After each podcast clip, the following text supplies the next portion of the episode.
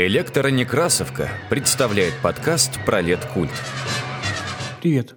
Это подкаст про литкульт, в котором мы рассказываем о людях, событиях и явлениях повседневности 20-30-х годов. Меня зовут Илья Старков, я редактор электронекрасовки и исследователь культуры начала 20 века. Начать наш выпуск я хотел бы с объявления, размещенного в газете «Вперед» от 16 декабря 1917 года.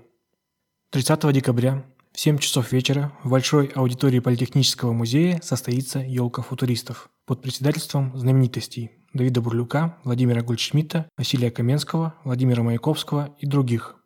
Вас ожидают вакханалия, стихи, речи, парадоксы, открытия, возможности, качания, предсказания, засады гениев, карнавал, ливень идей, хохот, рычание и политика – Желающие принять участие в украшении елки футуристов приходить за один час с собственными игрушками. Просят детей не приводить. Билеты продаются ежедневно у швейцара Политехнического музея. Конец объявления. Прежде чем рассказать те немногочисленные подробности этого новогоднего вечера футуристов, я напомню про окружающую обстановку и настроение конца 1917 года, чтобы мы могли оценить усилия футуристов в создании яркого и жизнерадостного мероприятия. Обратимся к московской газетной хронике декабря 1917 года.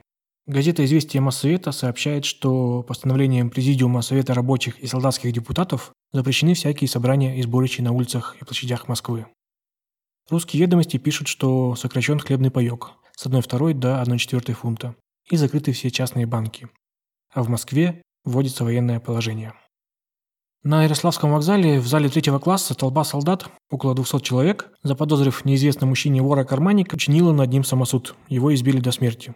Дознание показало, что несчастный стал жертвой солдат беспричинно.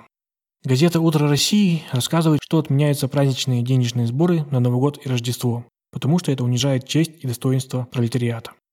И вот в этой голодной, нервной и опасной обстановке Маяковский, Бурлюк, Гольдшмидт, Каменский и другие футуристы устраивают елку, где обещают и хохот, и качание, и ливень идей, и рычание, и политику.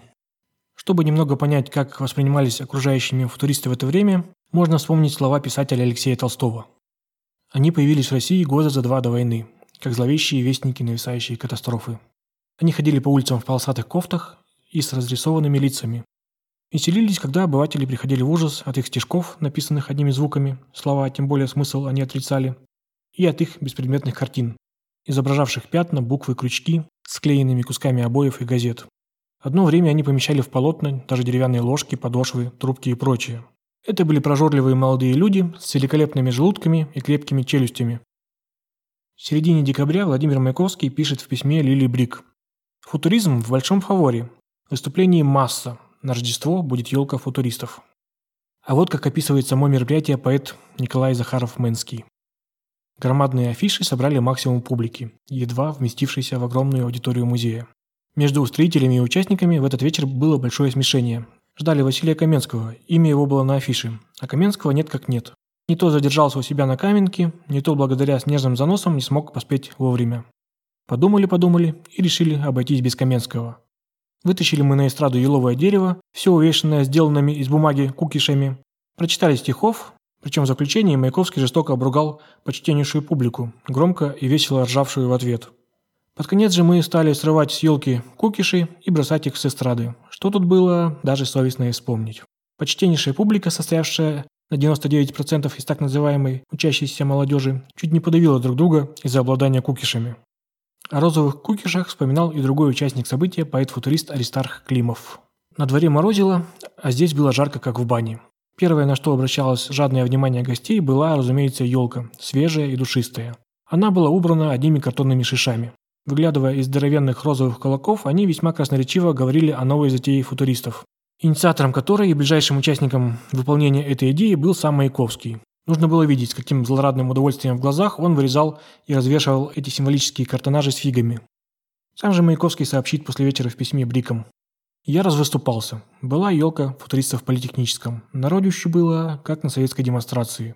К началу вечера выяснилось, что из четырех объявленных на афише не будет Бурлюка, Каменского, а Гольдшмидт отказался сам. Вертел ручку сам. Так, без поддержки товарищей футуристов, Маяковский эпатажно широко проведет новогоднюю елку в революционной Москве. В качестве литературы по теме на электронекрасовке я вам рекомендую книгу Николая Радлова о футуризме и книжную полку про Маяковского, где можно полистать журналы, в которых Маяковский печатался или издавал сам. В конце выпуска давайте послушаем абсолютный музыкальный хит 1917 года, который вполне мог звучать на вечере футуристов. Мы послушаем Марсельезу записи военного оркестра 1917 года. С вами был подкаст про Литкульт. Пока.